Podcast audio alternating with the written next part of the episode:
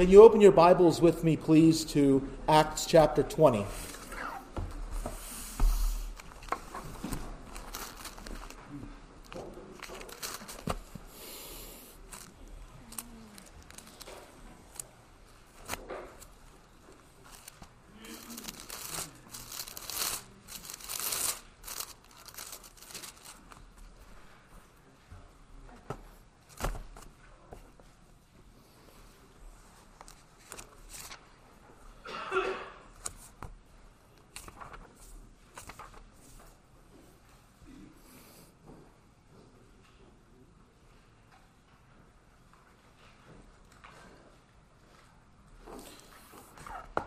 The first verse of that hymn that we just sang, uh,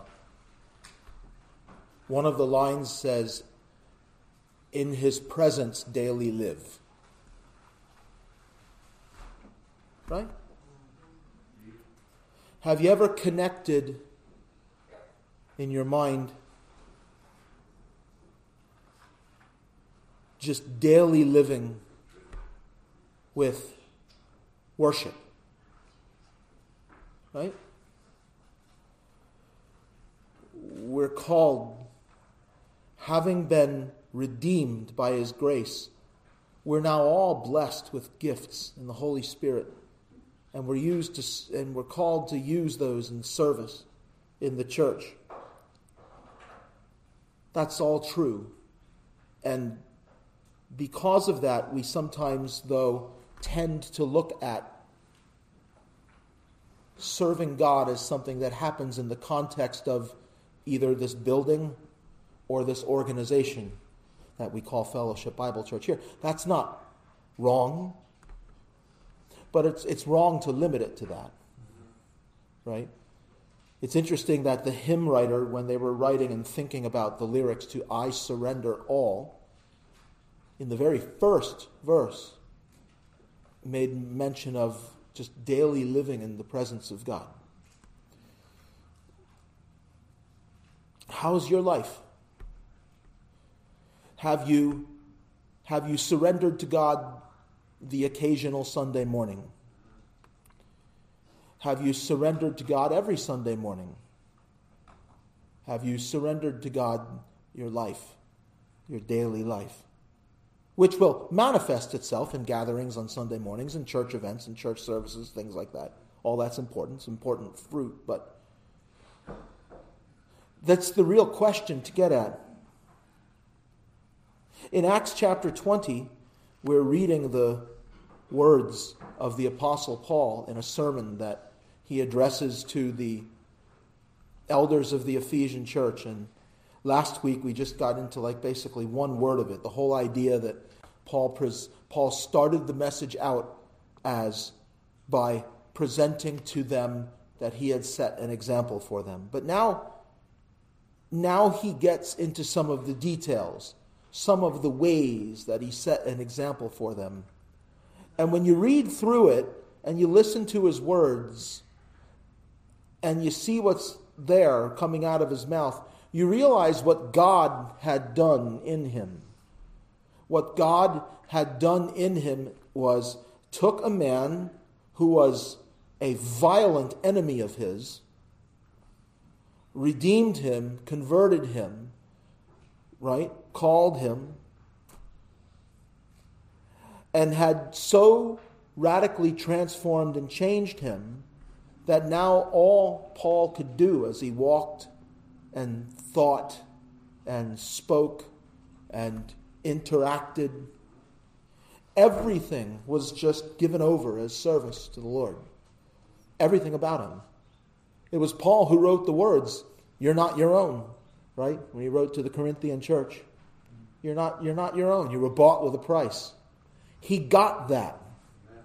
He got that.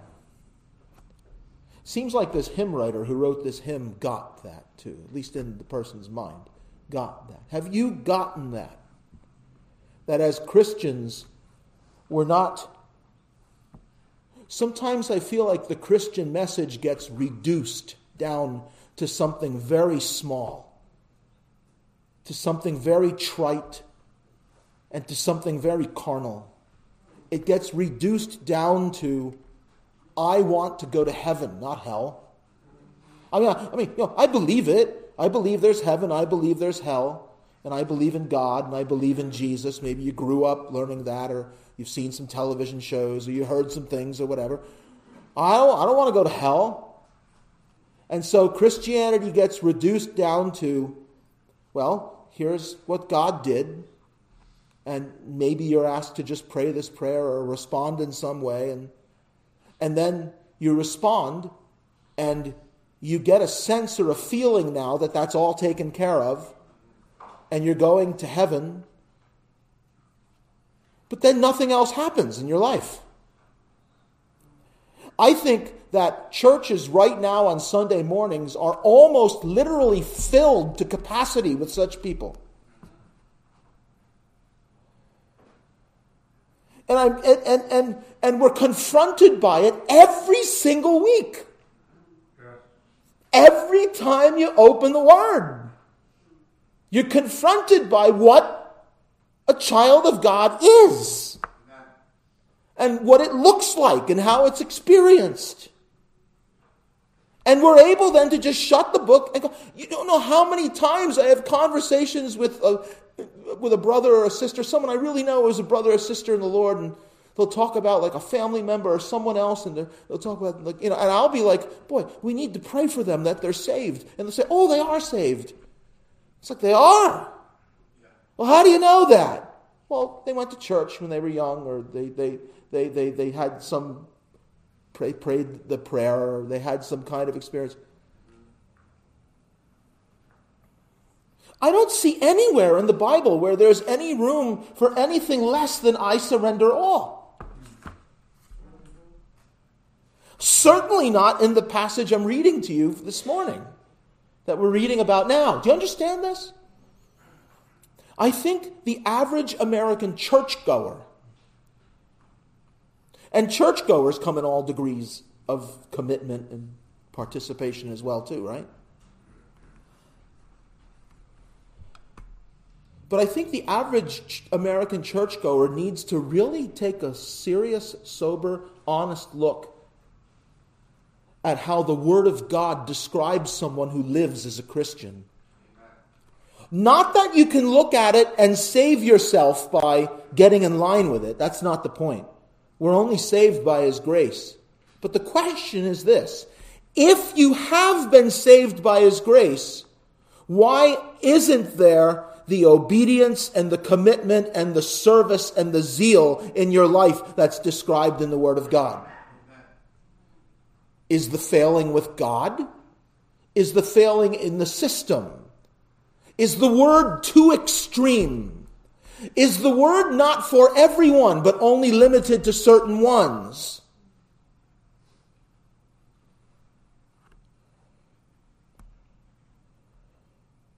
Are you really saved?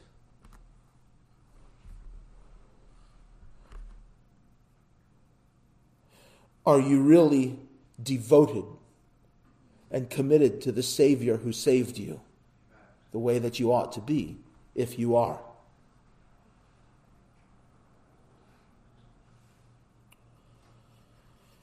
The thing, I was talking to a couple of guys last night, brothers, about this.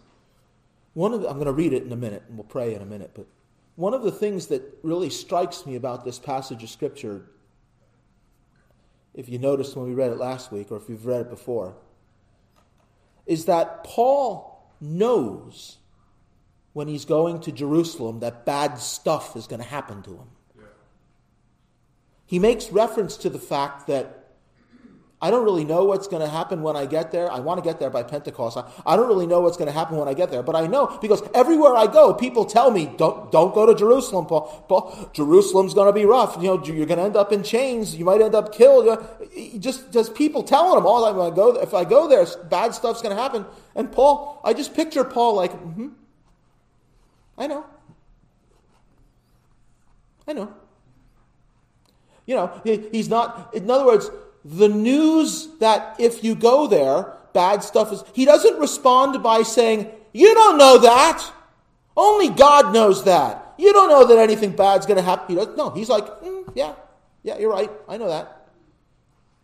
And he doesn't respond by saying, you know what? You're the fifth, you're the tenth, you're the twentieth person to say that to me. Maybe I need to pray about whether or not I really should go there. Nope. Nothing. He's just like, he's actually hurrying and speeding to go there. That's why he's preaching this sermon to them. He dared not go to Ephesus to preach to them because if he went there, he knew he'd get bogged down. Right? Paul's back. Awesome. Let's rearrange the whole schedule that Paul's preaching until midnight. I heard he preaches till midnight sometimes. Just don't sit near the window, right? But but but look, look, look, let's rearrange the whole schedule so we can get Paul to teach as much as he possible. you know, he dared not. So he stops in Miletus and he calls for the elders of the church to come to him. So he can have a quick word and a quick prayer with them so he can keep going to Jerusalem where he knows bad stuff is going to happen. Which it does, by the way. He doesn't end up killed, but he ends up getting left for a couple years in a prison then ends up getting sent on a ship to Rome to be in prison there, shipwrecked along the way, etc., so forth. It's the rest of the book of Acts. But it's this mindset that he has. It's this mindset that he has. And I know you look and you say, okay, Paul, Superman, right? The Superman of Christians. You know, not even any kryptonite to slow him down. But he's not. When he writes to Christians, he's trying to write to them and say to them, this is what the Christian life is. Look at me. Look at how look at how it's happened. This is how you're supposed to live. This is what we are now. This is what we are in Christ. And so he write he preaches this sermon that I'm reading to you, and in this sermon, he starts off by saying, "You know what manner of life I lived." And now we're going to read through some of the details. And he's talking to a group of elders from the Ephesian church because he's trying to get them to look at his example that they would live like that so that they would live like that in front of the people in the church so that the people in the church would live like that. In his presence daily live. Surrender all. Our Father in heaven, as we read your holy word, I pray for an awakening among your redeemed. And if anyone's listening and they're not redeemed, I pray for an awakening there as well they would come in repentance to you and believe and be saved. Thank you, Lord. In Jesus' name, amen. So, with all of those things said, if you look at verse 13, it kind of begins the, the, the itinerary that brought him to Miletus. When you look at verse 17, that's when he sends to the elders of the church. And then, right in the middle of verse 18, is when the message to the elders of the Ephesian church starts. Now, as you know, last week's message was entirely based on the first statement. You know from the first day that I came to Asia in what manner I always lived among you. And so we talked about how Paul sets right in front of them First thing, you remember how I lived when I was there. And so we talked about just in general the importance of being a good example. Jesus was an example to us. We need to walk as he walked. He was actually giving us an example.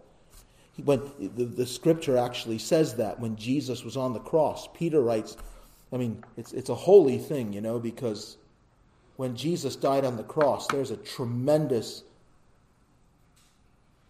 sanctity and holiness to that. God's justice against sin is being properly satisfied, the only way that it could be, with a spotless, perfect sacrifice, that sacrifice being his own son.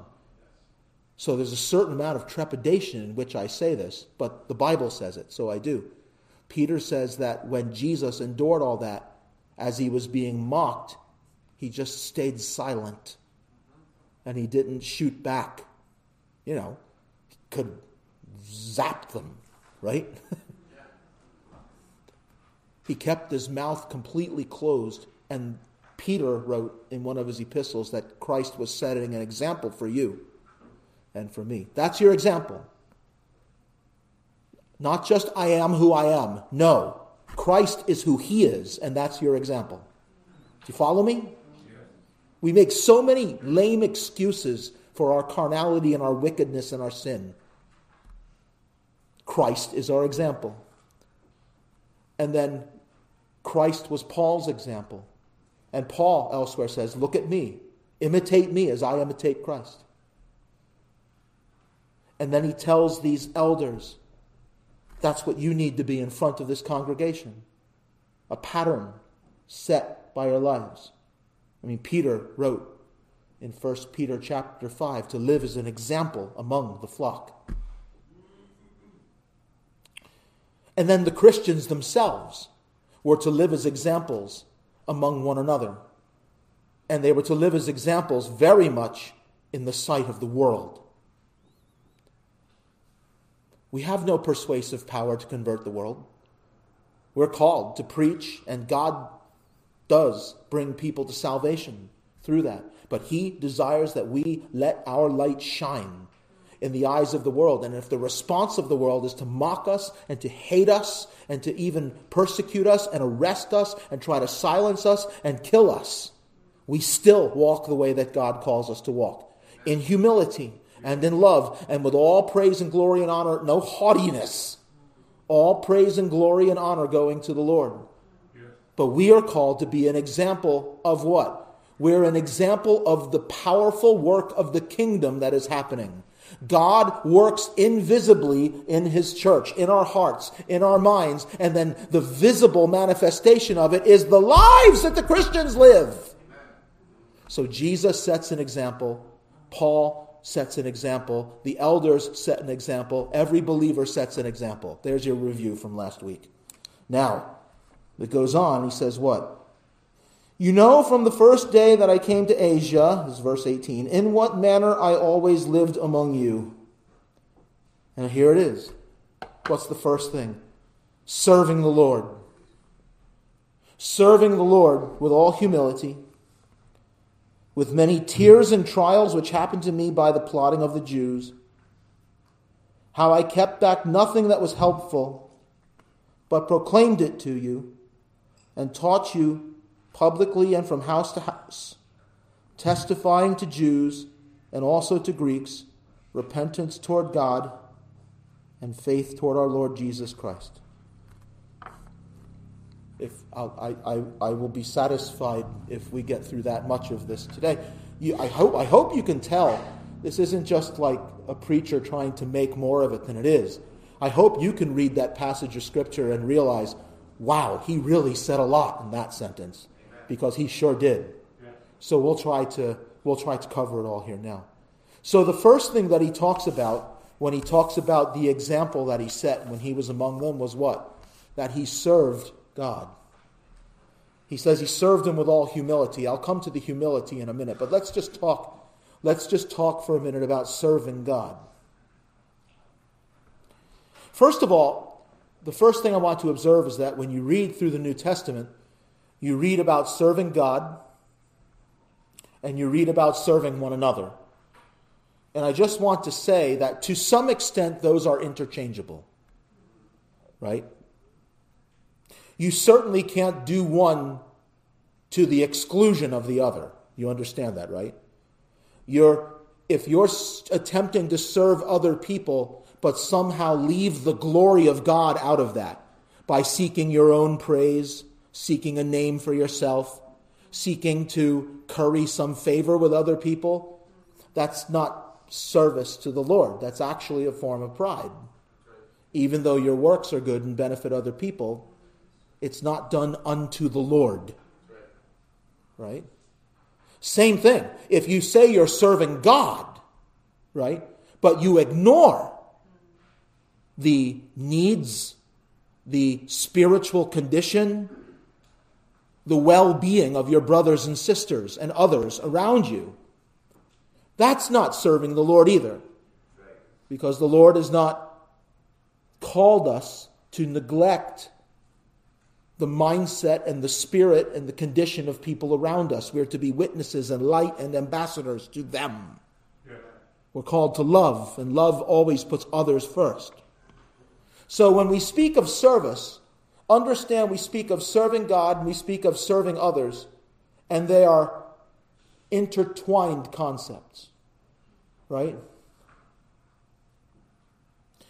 Peter, Paul, sorry, Paul here in verse 19 refers to serving the Lord. But you remember what Paul wrote to Galatians. I referenced it already at one point here. He speaks of not using the liberty that you have as an opportunity for your flesh, but rather to serve one another in love. When you're serving one another in love, you are serving God. You understand that? So these are concepts that very much overlap one another. When we talk about serving God, let's make sure we know that the ways in which God is served and the practical outworking of it are multiplied. They are, they are, they are too numerous to mention. What did Jesus say about serving the Lord? Well, I'm going to read one of his teachings about it in a minute, but I want to point to this first. You know what one of the most famous things Jesus said about serving the Lord was? He said, he said, Everyone who gives even a cup of cold water in my name will by no means lose their reward. I want you to think of what a high privilege it is having been redeemed by God. Listen, God could have simply redeemed us and then just left us here to struggle and fight and grind through life with an existence that isn't really a new creation and just looks like the rest of the world around us, and we just battle and we struggle, and then when our miserable lives come to a miserable end, then suddenly we go to be with Him and we get new bodies and we get all the gifts and we get all the promises and we get all the goodness, right? That's not the plan, though, is it? Right? No. God, having redeemed us, is now fashioning the whole group, the whole body of believers in his name into one, into one body that they might glorify him in service. In service. We serve the Lord by simply gathering like this. And, you know, I'm going to go and gather with the church when it gathers because if I don't, they might miss me. I'm going to go and I'm going to gather with the church because I might get the opportunity to say something to someone in fellowship who's hurting that needs to hear it. I'm going to go and gather with the saints because I want to add my voice to the chorus who is singing, Holy and Anointed One, or I surrender all. I want to go there because I want, in some way, even just my presence, even just for the preacher or the other brothers and sisters to look out and see that I am among a mighty throng of people who have gathered to worship God. My presence can contribute to that and help that. My life and my days and my Sundays or whatever are not about me. They're about God and they're about other people around me. So you can serve the Lord like that. You can serve the Lord within that context by giving, by serving, by being part of things, by praying, by fellowshipping with other people. You can serve the Lord by reaching out among the lost. You can give away, simply, you can give away gospel literature. You can invite people to come to church. You can point people to our own preachings online or other places where they can live and, and, and, and listen to and hear the Word of God. That, you know, faith comes by hearing and hearing by the Word of God. One of the things we long for is for people to hear God's Word as it's preached. Because there's no other way that God saves people. He doesn't save people by causing meteorites to fall on their head or anything crazy like that. There is a way. The way that God saves people is by having His gospel preached to them. And when they humble themselves and repent and believe they are saved, and it is our mission to spread that word, you serve God by doing that. You serve God by reading and meditating on His Word. You know why? Because there's no other path to fruitfulness. We've been talking about this lately, time and again. You, when, you, when you are reading and studying God's Word, you are greatly blessed and you greatly benefit and you derive the benefits of the spiritual growth and the closeness to God, the blessing of the intimacy with God that comes from reading His Word. But God is served in it too, because even as you are growing and you are learning and you are, are coming to just be able to love the Lord in spirit and in truth and worship in spirit and in truth, you are also, perhaps imperceptibly from day to day, but as long periods of time go by, if you're consistent with it, what happens is you're becoming someone whose mind becomes filled with God's Word. You begin to think and see and talk and prioritize and choose and plan and ask entirely different around your relationship with God, and you begin to live and to serve and to produce fruit that glorifies Him. When you take the time to read and to study and to meditate and memorize, memorize and, and commit to being obedient to God's word, you're serving Him. You serve God when you pray. Right? It says of Anna, the prophetess, who, who was like married for a few years and then was like a widow for like, like, like eight decades or something like that. Early in the gospel account of Jesus, she's in the temple every day just serving God with fasting and prayer. Right? Just, just, just her, just taking her life and fully devoting it to God. Whatever you want, Lord, here I am. Right? And she ends up getting to prophesy to others about Jesus when he's born after decades of faithfulness. As Jesus said, you can serve God with just a cup of cold water in his name. Paul wrote, when he wrote Romans, Romans chapter 12 and verse 10, you want to serve God? Be kindly affectionate to one another with brotherly love. That, that's not spoken just to say amen to. That's spoken so that the true believer who is a new creation in Christ says, That is my charge. Amen. Be kindly affectionate to one another with brotherly love, in honor, giving preference to one another, not lagging in diligence, fervent in spirit, serving the Lord. It goes on. Fervent in hope, patient in tribulation, continuing steadfastly in prayer, distributing to the needs of the saints, given to hospitality. Write that reference down Romans chapter 12, 10 through 13. It takes you less than 30 seconds to read it. Meditate on that. You want to be a servant of God? Go down that list that Paul wrote there and realize these are ways in my life that my life can be used to serve the Lord and pray. When it comes to serving God, let's give the, let's give the ultimate word on this to Jesus, of course. Turn to Mark chapter 10. I want you to see this in your own Bible. You have your Bible, right? Shake your head, yes, I'm sure you do. Mark chapter 10. Turn there, Mark chapter 10 and verse 35.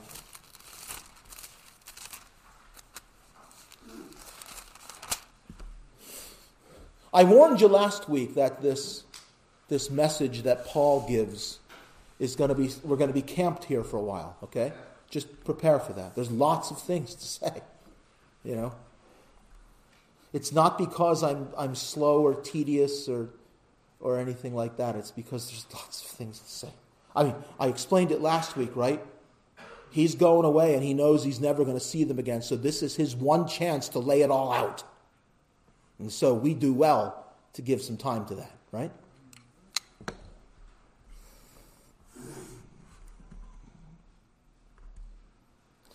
So Mark 10:35 I said, right?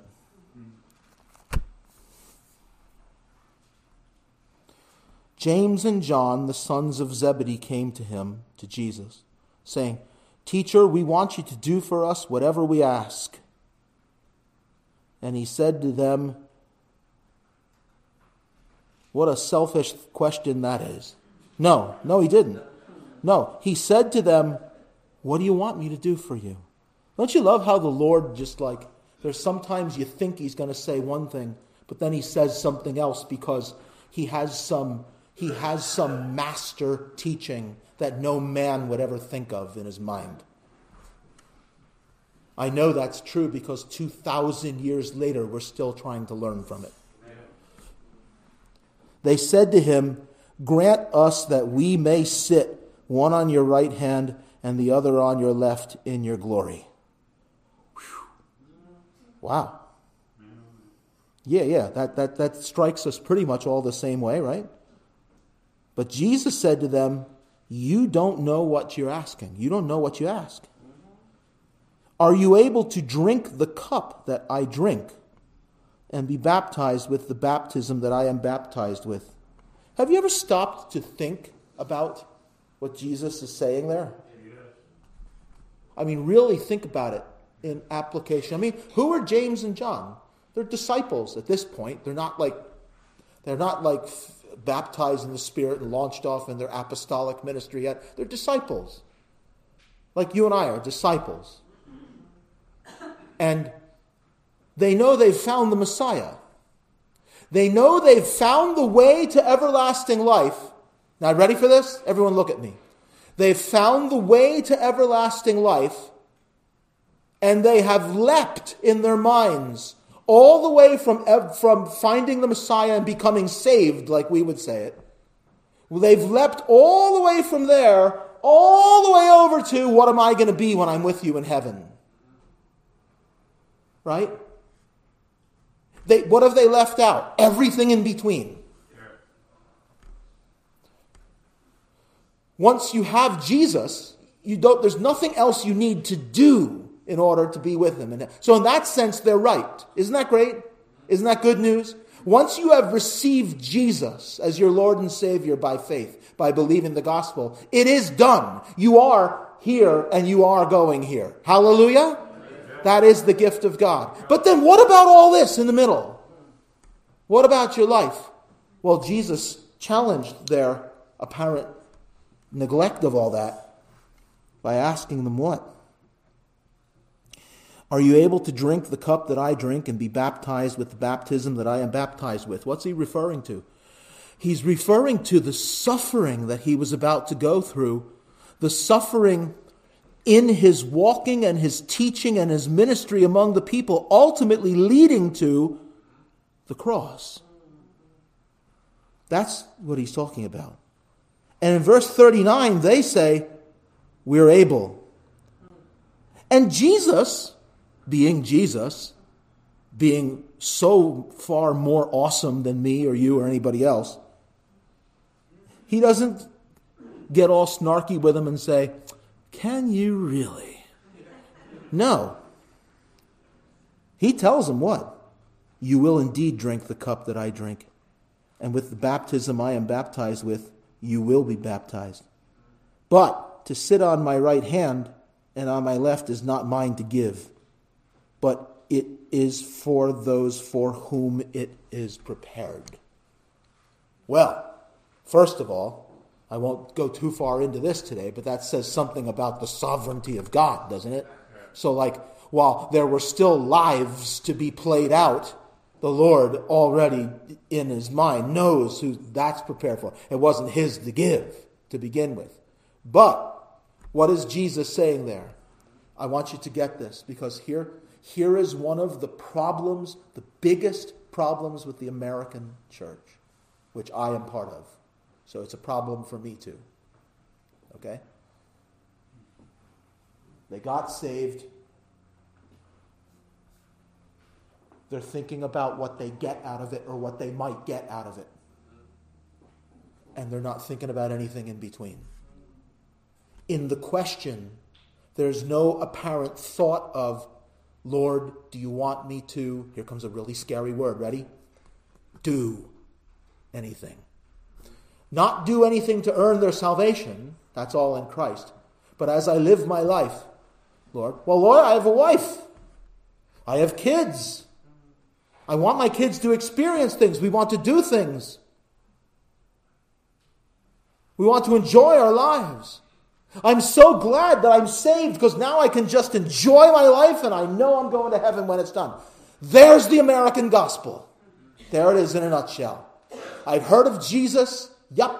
Listen, I've got this set up in my life. I got this set up in my life. I got this set out for my best advantage. I got this for myself. Now I'm going to take Jesus and add that to my life portfolio so I can live my life for myself and I'm all set to go to heaven to be with Him when it's done. In fact, Lord, I want to sit right next to you. What about the service? What about the service? You think, you think I'm reading into that? Verse 41, ready? When the ten heard it, they began to be greatly displeased with James and John. But Jesus called them to himself and he gave them this great teaching. You know that those who are considered rulers over the Gentiles lord it over them, and their great ones exercise authority over them. In the world, when somebody gets power, whether it's the president or other layers of government, or just even interpersonally in the different arenas of life that pop up in business, in culture. When people get power, it tends to go to their head, and they wield that power over one another, right?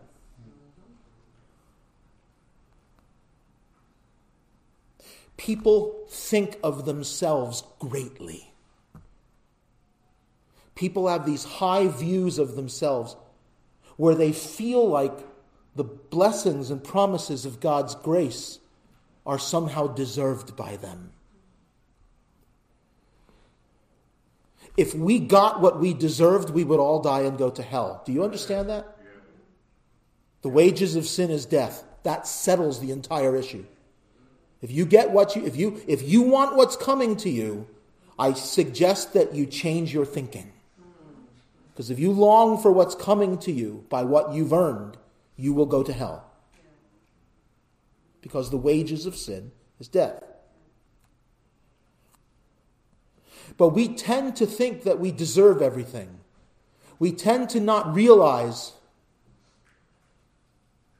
that when it comes to the kingdom of God, there is a path to be trodden. There is a pilgrim's walk to be walked. There is the life of a, there is the there is the service of an ambassador which needs to be seen out. Amen. So he says in verse 43, it shall not be so among you. But whoever desires to become great among you, what? Shall be your servant. See, they came to him and they asked him for greatness. They're here they, as we would put it, they just got saved. They're new disciples, right? They're new. They're, they're still identified with their earthly father, right? James and John, the sons of Zebedee. Like we're not, it's not even like brother James, brother John. Zebedee's sons. They're still identified with their earthly father in the description. That's how early they are in it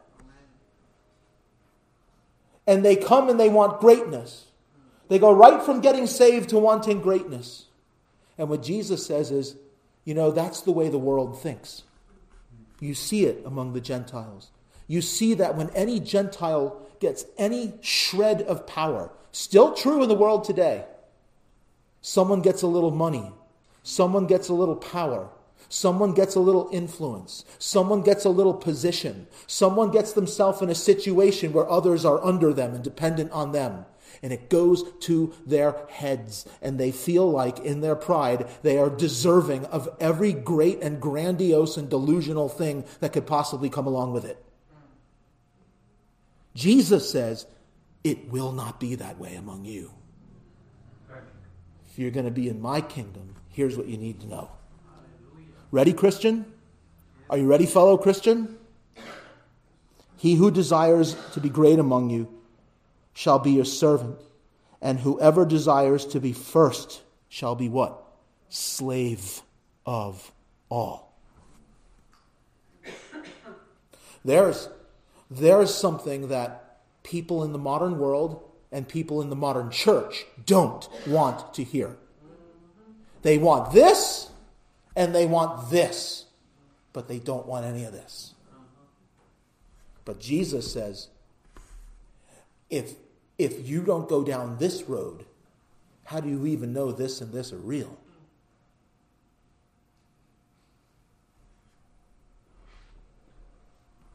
Hmm.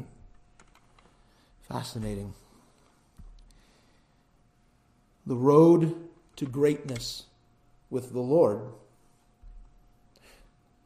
The fact that there even is such a thing as a road to like greatness with the Lord is all his grace. But that road to greatness, listen to me carefully, fellow Christian. That road to greatness is not a life of earthly glory and earthly ease.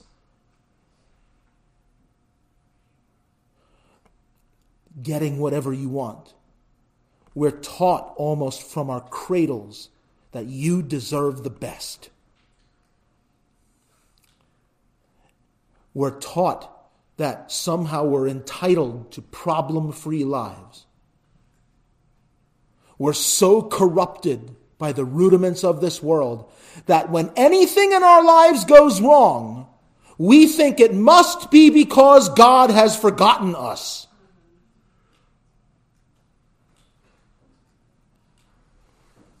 We put aside the words of our Master who said, In the world you will have trouble. but be of good cheer because I'll take all the trouble away. Nope, not what he says. Be of good cheer because I've overcome the world. So you're in a world full of trouble, and even though it's full of trouble, it's already been conquered by one. And the one who has conquered it is the one who is your Lord and your Savior if you have faith in him. And you will experience trouble as he experienced trouble.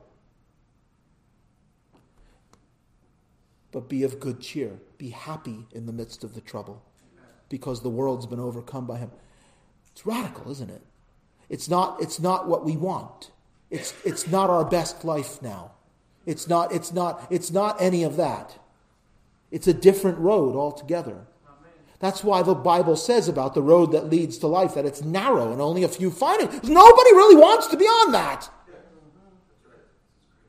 And nobody's really taught that that's the road that, I mean, we're taught, yep, the road's narrow, but you know what we're taught the narrow road is? Pray and ask Jesus to come into your heart and you'll be saved. We're told that's the narrow road. That's not a road at all. That's not even a road. That's a moment in time. A road is something you traverse over a long distance and a long period of time. The proof of the authenticity of the faith of the believer of the Lord Jesus Christ is that they, even through the trials and the troubles, and even through their own failures and through their own sins, they would not for one second trade their position on that trouble filled, rocky, narrow road for a moment of comfort on the broad road that leads to destruction. That's the mark of the believer.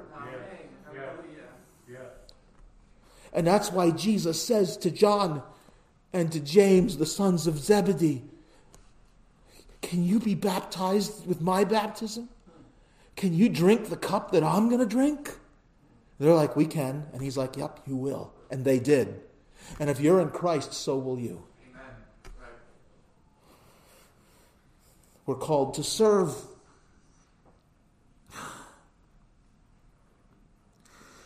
Jesus said, it shall, it shall not be so among you, but whoever desires to become great among you shall be your servant.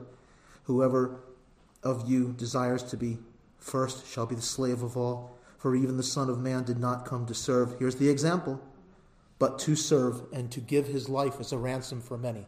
So there you have again from Jesus' own words what?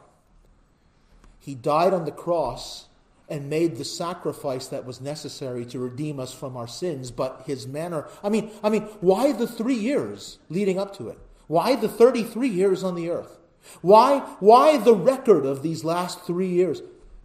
It's an example for his disciples to follow. Do you see it? And now he can say, even Jesus came and said, I didn't come to be served, and he wasn't when he was on the earth, did he? I mean, Jesus was outcast very often. He was alone very often. Even his own disciples abandoned him. But he didn't come for that. He didn't come at that moment to make people like him. Jesus didn't come at that moment to have the most profitable carpeting uh, business, carpeting, carpentry business in Galilee and make a bunch of money. He came to serve and to give his life as a ransom for many. And then he told his disciples, You want to sit here one day in the kingdom? Can you drink my cup? Can you be baptized with my baptism? We're called to. And you know what? When they listen to this, this should this should encourage you. When they said to Jesus, "We can," Jesus didn't correct them. He said, "You will." And may I say to you, who are of humble and believing spirit in our Lord Jesus, so can you. So will you if you stay humble before. He is able to sustain you. He is able to sustain you through trouble as you serve him. He is able to provide for you as you serve Him. He is able to encourage you and build you up as you serve Him. He is able to see that you persevere as you serve Him. He is able to forgive your faults and your sins along the way as you serve Him. He is perfectly able to never lose you, never leave you, never forsake you. He is able to keep you in his hand. He is able to make sure that nothing that Satan does, even though he walks around like a roaring lion seeking who may devour, if you will be vigilant and watch and pray, he is able to keep you in the midst of it all.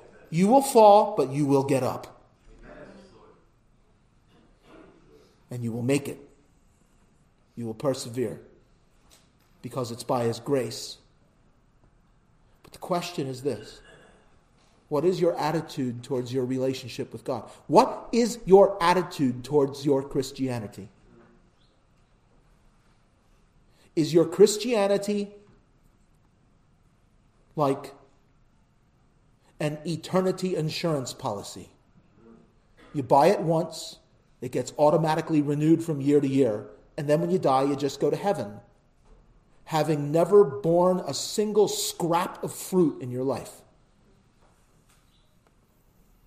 Is that what Christianity is to you? Is Christianity something that you'll participate in it when you have time? Do you set a good example for the people around you with that? Do you let your light shine before men that they may see your good works and glorify your Father in heaven? Do you endure hardships to the point that people actually ask, How are you able to do that? And then you're ready to give them an answer. You miss witnessing opportunities. You struggle with wicked thoughts. You have a hard time prioritizing your time. You battle with sin like we all do, but you confess your sins and you get up and you get back at it. Guess what? If you view your Christianity the right way, you'll understand what Paul is saying to these people. We're called to serve. We're called to serve the Lord. And if you will walk closely with Him, if you will humble yourself and devote yourself to His Word, and devote yourself to prayer, and devote yourself to fellowship, not maybe, God will raise you up. You won't notice it. If you make that such commitment today, you won't notice it tomorrow. But if you're faithful, you'll notice it a year from now. You'll notice it five years from now. You'll notice that the Lord has taken you from what you were and made you something beautiful, something entirely different. You'll still battle and you'll still struggle, but you'll bear fruit. You'll have assurance of your own salvation and you'll have courage to be able to share it with others because you'll know, you'll know, you'll know that it's the truth and you cannot but share it with other people. Amen. Amen. What's your attitude towards your Christianity? Paul says, You like that? I got through like one more phrase in the sermon today. That's how it's going to be for a while. Please keep coming to church. Please, please don't stop coming and say, well, you know what, I don't need to go for a couple months because he's still going to be in that passage. You're probably right, but, but, but, but, don't, but, but, but don't stop coming because there's so many things to say. In what manner I lived among you? Serving the Lord. There you go. We covered three words today. So that's it. Please, please don't sink into some wasted existence that, if you're not careful, might not even actually be Christian. And you're just deceived. If you have faith in the Lord Jesus Christ, bow to Him every day. Confess your sins. Repent, believe, worship, read, study, meditate, memorize, desire to obey, assemble, gather, fellowship, love, give, serve. Kindly affectionate, brotherly love, preferring one another, diligence, fervency of spirit, rejoicing in hope, patient in trouble, steadfast in prayer, giving to the needs of the saints, given to hospitality, serve the Lord. That, that's what this is. Here, there's here, but there's this. That's what this is. Serve the Lord.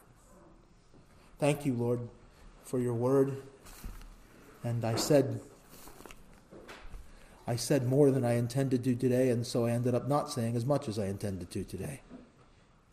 It doesn't make much sense, but that's the leading of your Spirit, I think. And I pray, Lord God, you would help us to receive these things. And you know, Lord, your word says that the scriptures are profitable for rebuke and correction and instruction in righteousness. And I pray, Lord God, that you would help us, knowing that you are completely patient with us. Help us, Lord God, to respond in humility and faith as we should to your word. Thank you for your love for us. Thank you that you would even desire that your children bear fruit which glorifies you. It's not even possible, but you're the vine and we're the branches. And when we abide in you and your word abides in us, we will produce much fruit. That's amazing. We don't rejoice in anything we do, we rejoice that our names are written down in heaven. And we thank you for that grace and that assurance. Help us to walk the walk, live the life. In your presence, daily live. In Jesus' name, amen.